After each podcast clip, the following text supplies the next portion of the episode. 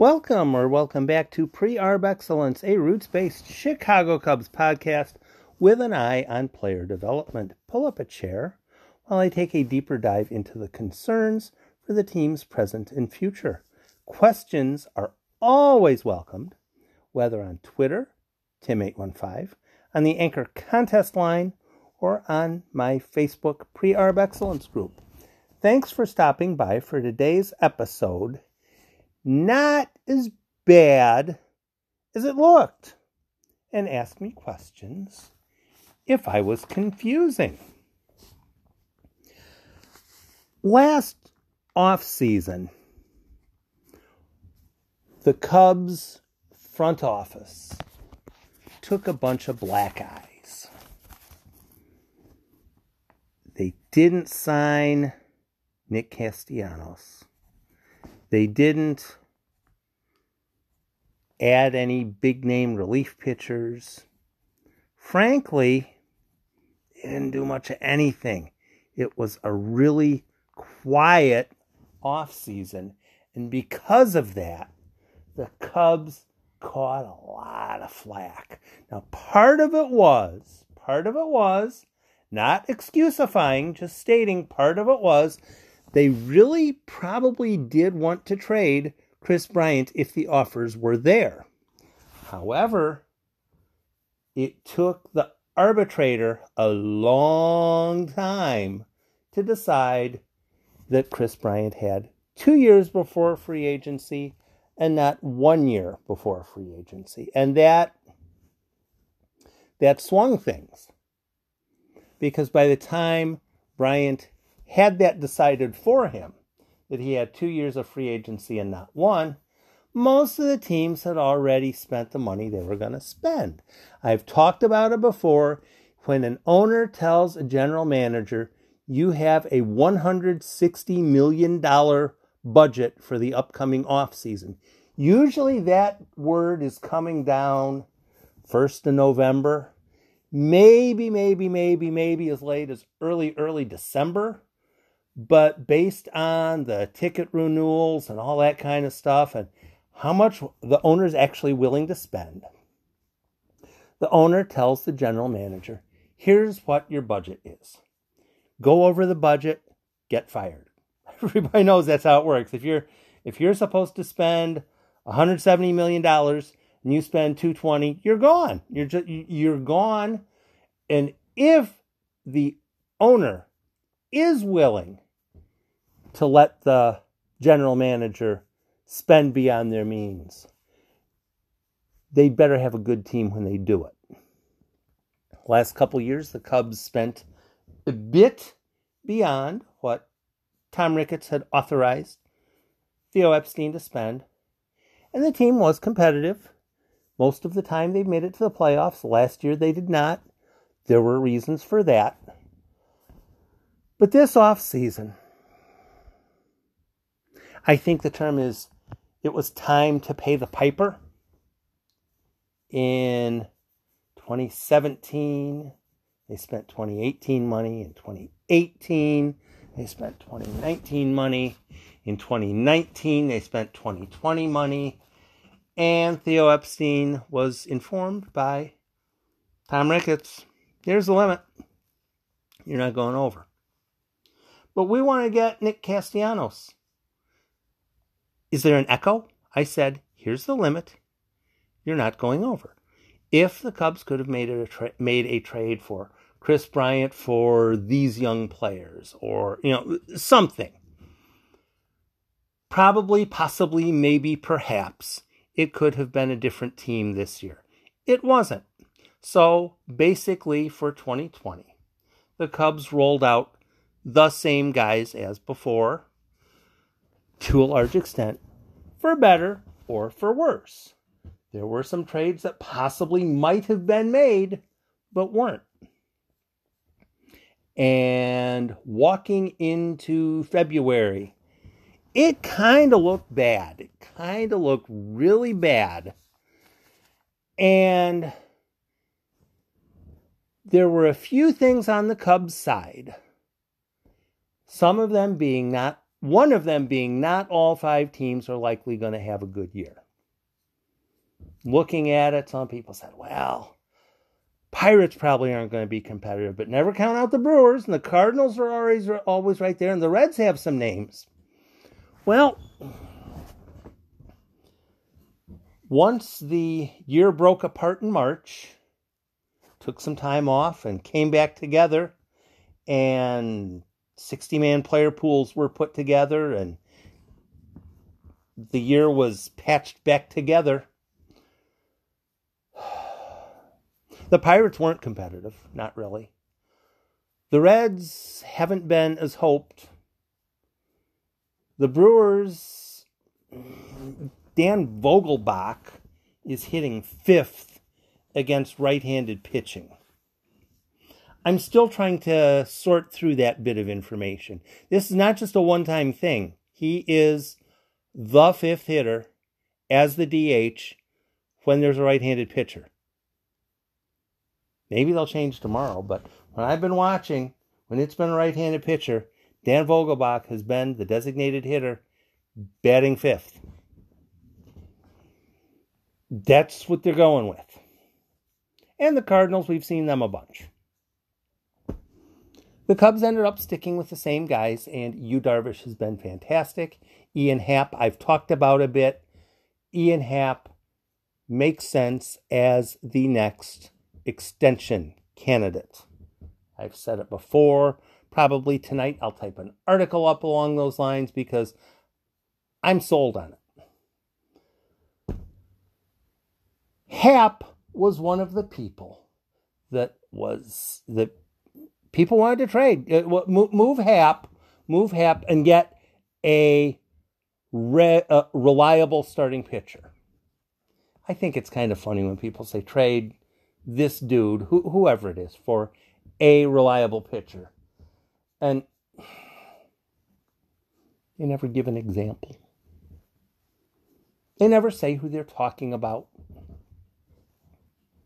You know, who is a reliable pitcher? Well, no. I want a reliable pitcher. Well, when the Cubs brought in Tyler Chatwood, he was considered a reliable pitcher. No. I don't want Tyler Chatwood. I want a reliable pitcher. What they're talking about is, I want a desired result. I don't want a specific individual. You can't go out on the free agent market and sign a desired result. It doesn't work that way. You can't trade for a desired result. It doesn't work that way. You have to acquire an individual player, and then you get to assess the player and see how the player does, and perhaps the player provides you the desired result, or perhaps they don't. Oh, by the way, I'm going to do the bridge again. Thank you so much for listening to the podcast. I really enjoy it. I was working on one tonight, and I heard the ding, which means somebody else started to follow me, and that I really do appreciate. Follow, like, rate the podcast well if it deserves it. I'm trying to provide value. And if there's a podcast that you think someone else might get a kick out of, share it with them. Who knows? They might like it. Or they might say, you're an absolute idiot and you have no idea what I like if you think that's what I like. And then you say, oh, okay, well, I learned something. That's part of the fun. So the Cubs did things. They brought in some pitchers. Why did they bring in this relief pitcher? They didn't bring back Pedro Stroop. They should have spent $3.8 million and brought back Pedro Stroop. Or whatever. I can't even remember what the going rate was for him. I don't think it was that. It was probably 1.8, 1.6. Brought in Jeremy Jeffress for $800. Picked up Ryan Tapera off the... I think he might have actually come off the street, and he was put out for garbage pickup. I'm not exactly sure how that worked. But their bullpen, a lot of them were, what the heck, let's bring this guy in. They signed the guy who just got designated for assignment, and I'm already forgetting his name. I'm a horrible human being. I am a terrible, terrible terrible, terrible person. And, you know, you're hollering. I can hear you. You're hollering at your computer screen. Matt Dermody. Cubs picked up Matt Dermody, sent him off to OTAs. He's doing really well. Boom. Sent some players off to the alternate training site. On my Twitter, I linked to a Dakota Mekkes scouting report on Brailyn Marquez. Look it up. Dakota Mekkes, Brailyn Marquez scouting report. If you have my Twitter, I retweeted it. Dakota Mekkes is talking about how Major League hitters are showing up, and when they're batting against Brailyn Marquez, they're swinging at the first pitch because they know they can't hit 101 from the left side. It's really kind of funny and frustrating. And one of the guys who was with Marquez last year in Advanced A was commenting how it was cheating at the Advanced A level because Advanced A hitters, they can't hit 99, 100, 101. And when it's spotted and there's a slider and a change to go with, how are you going to hit that at Advanced A level? You can't. And no, it was a fun little nugget vignette from Dakota Mekkes, and Brailyn Marquez should be a fun piece. And I'm still holding to, I'm in favor of leaving him in the alternate training site until and unless one of the relief pitchers or starting pitch, well, one of the relief pitchers goes on the 45-day injured list. If it turns out that something happens, it's like, ooh, I don't think he's going to be back. It could be a 10-day injury, but more than likely it's going to be a whole lot longer than 10 days. And when you take into consideration how long the playoffs are going to be and, you know, all that kind of stuff, if any pitcher has a severe injury and gets put on the 45-day injury list, call up Brailyn Marquez then, but not sooner. The premise was, and I seem to have wandered a bit, but not really, the offseason was not as bad as it looked. In December, in January, and in February, looking back, knowing now what we should have known then, because COVID was going to be a thing. COVID was going to be a concern. And any team that didn't know COVID was going to be a huge problem has a huge problem themselves in their medical information field in their own organization. Because if you can't look at COVID as it was in December and say, dudes, this season ain't going to go normal. If you couldn't realize that in December or at the very latest by mid-January, you need new people. You need to hire new people, more people, whatever. You're running you have a multi-billionaire running a business. Hire somebody from the CDC.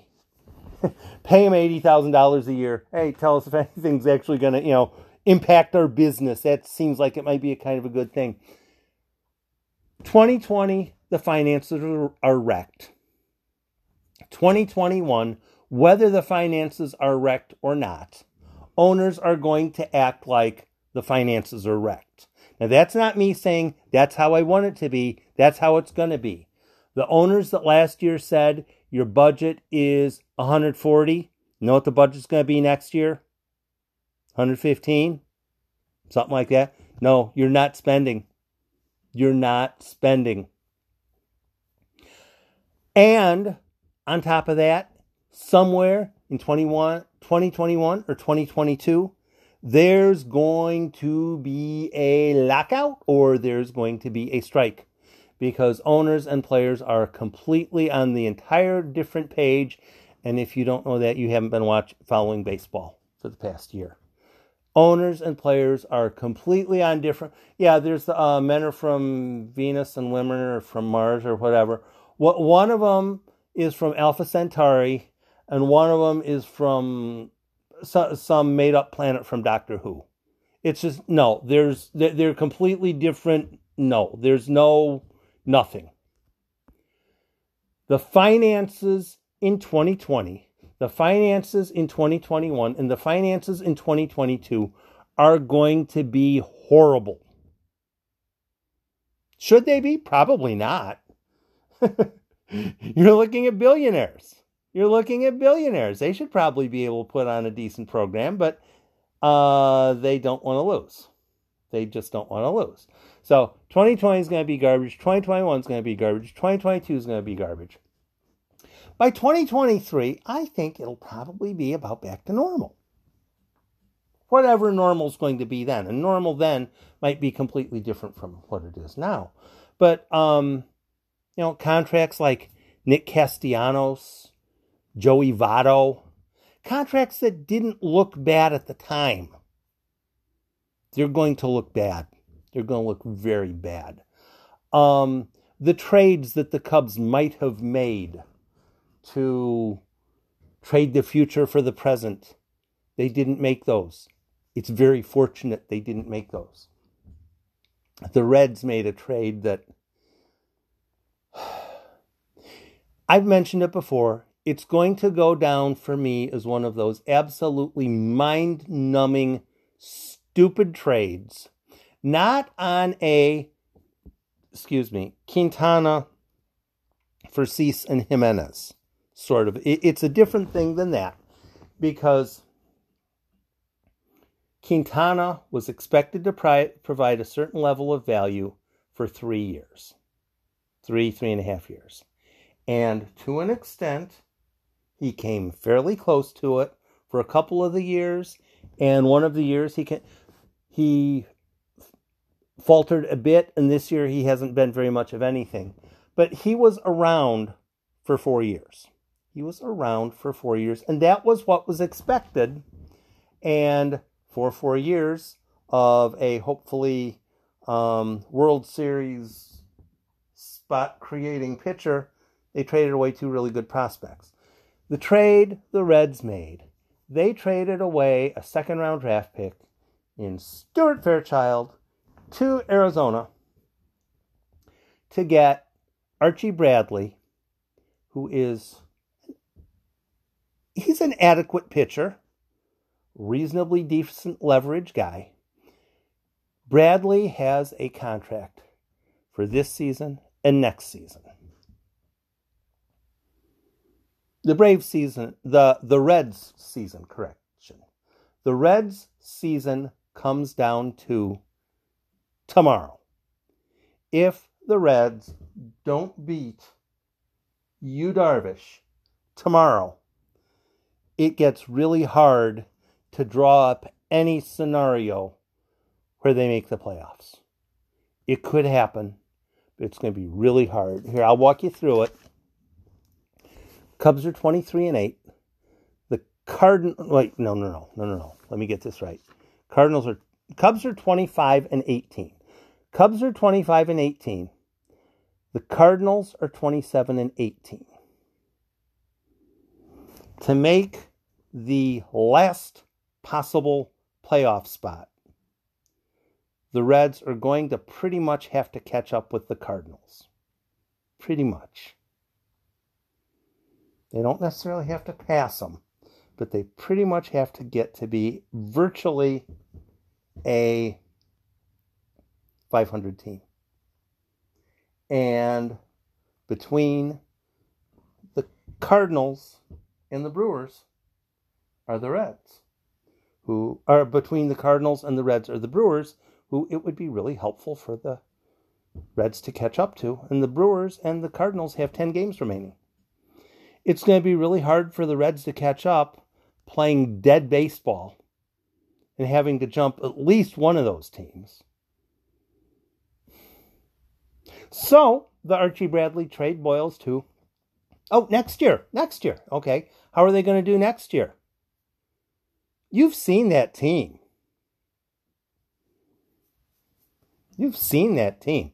Trevor Bauer's going away, so yank him out. Joey Votto's getting old and expensive. Pull him out. Cincinnati's not going to go out and spend a whole lot of money on free agents. You can throw that out. There's just not a lot there. You know, it's not that they have all terrible players, but there's not a whole lot of this thing is going to turn around really quickly. They're going to rely on going out and finding somebody like Shogo Akiyama, who they picked up in the offseason from overseas, and he hasn't produced a whole lot. But no, that's what they're going to be looking for. They're going to be looking for a cut-rate guy to come in and have a fantastic season. It can happen, but they're...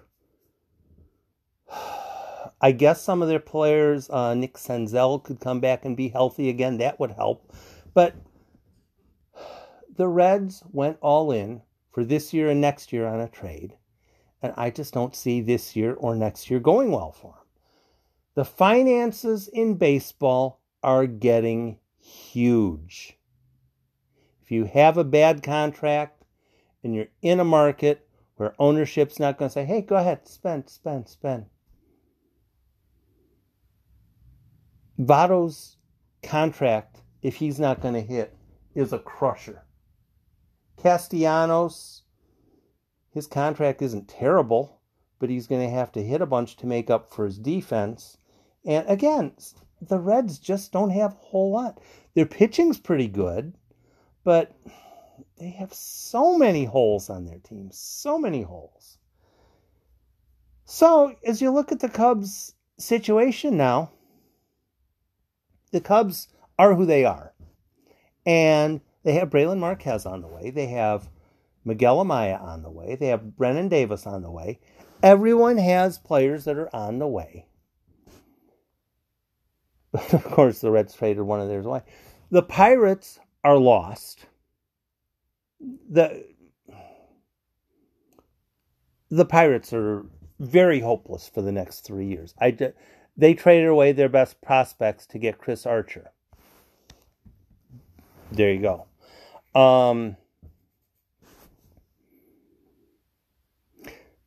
The NL Central, for a while, kind of sort of looks like a three-team division. St. Louis, Milwaukee, Chicago. And that's kind of where we've been for a couple of years. And that the Cubs didn't spend a whole lot of money in the offseason. Yu Darvish gets cheaper every year. After this season, he'll still be around for 3 years, his cheapest 3 years, and I don't think anybody's complaining about it. Ian Happ's doing fine. Javier Baez, Chris Bryant, Wilson Contreras, and Kyle Schwarber know they have to hit and play well and execute and function and everything else to get paid. They know it. They have to compete. If they compete, they get paid. If they look like they're, you know, if they put up the numbers, they get paid. If they don't put up the numbers, they're not going to get the monster numbers that they expected because nobody's going to be paying that. Nobody's going to be paying that, especially if it doesn't look like you're going to produce. This offseason, the Cubs front office took a whole lot of hell. They took a whole lot of hell because the owner said, get under this number. The only way they could get under that number was basically standing pat. Rowan Wick's doing okay. Ryan Tapera's doing okay. Kyle Ryan could use some improvement. Dwayne Underwood's looking really good. Ed Elzalay might be useful into the future. Get another couple of looks. I'd love to see Tyson Miller start against the White Sox the last week of the season. That'd be fantastic. Let's get a look at him. Hey, what you got? Okay, cool, good. We're good to go now. to an extent, have 8 or 10 more good games, and then start auditioning players to an extent. Seriously. Maybe bring up Josh Fegley so that Victor Caratini and Wilson Contreras get a little bit of time off. I don't know. But the off-season, eventually, it's really not popular to say now. Really not popular to say right now that the Cubs might have had a successful off-season. But considering everything that has happened, will happen, and is apparently going to happen, not spending much money over the off-season, that's a real good idea. I'm not sure who's going to replace John Lester. I'm not sure who's going to replace Tyler Chatwood. I'm not sure who's going to replace Jose Quintana. They're gone. They're gone at the end of the year. Alec Mills will probably be one of them. Ed Elzalay will probably be one of them. There will be an... I figure they'll probably get 2 guys kind of along the lines of... I'll say Paul Mahalem. You know, after Trevor Bauer signs and the other big guys say, okay, we need 2 guys who might give us good innings this year, and we fully expect one of them to get hurt, and we'll pay, you know, $5-6 million for 1 year. Who wants it? Take 2. Bring them into camp, see what you got. Hopefully both of them hit. If both of them hit, then I don't know quite what you do. But normally those problems solve themselves. The Cubs offseason, people are going to criticize it, but it was flipping brilliant. It's the best offseason they've had in a long time because they didn't write any bad contracts. Only way they can improve it in the next offseason is to get Ian Happ for a 3 or 4 year extension. As long as it's team reasonable. Don't overspend when there's no quality. Just don't. The team, as it was good enough to get them to 25-18. Would that have worked in a regular season? I don't know. I have no idea. But any team that had a quality health information service going in their front office by late December or mid-January, they should have known this isn't going to be a normal season. If you should know, but you don't, you deserve to lose. Thanks for stopping by Pre-Arb Excellence. I'll try to post another podcast as circumstances warrant. I'll attempt to make that one worth your time as well. Be safe, go Cubs go, and be nice to people.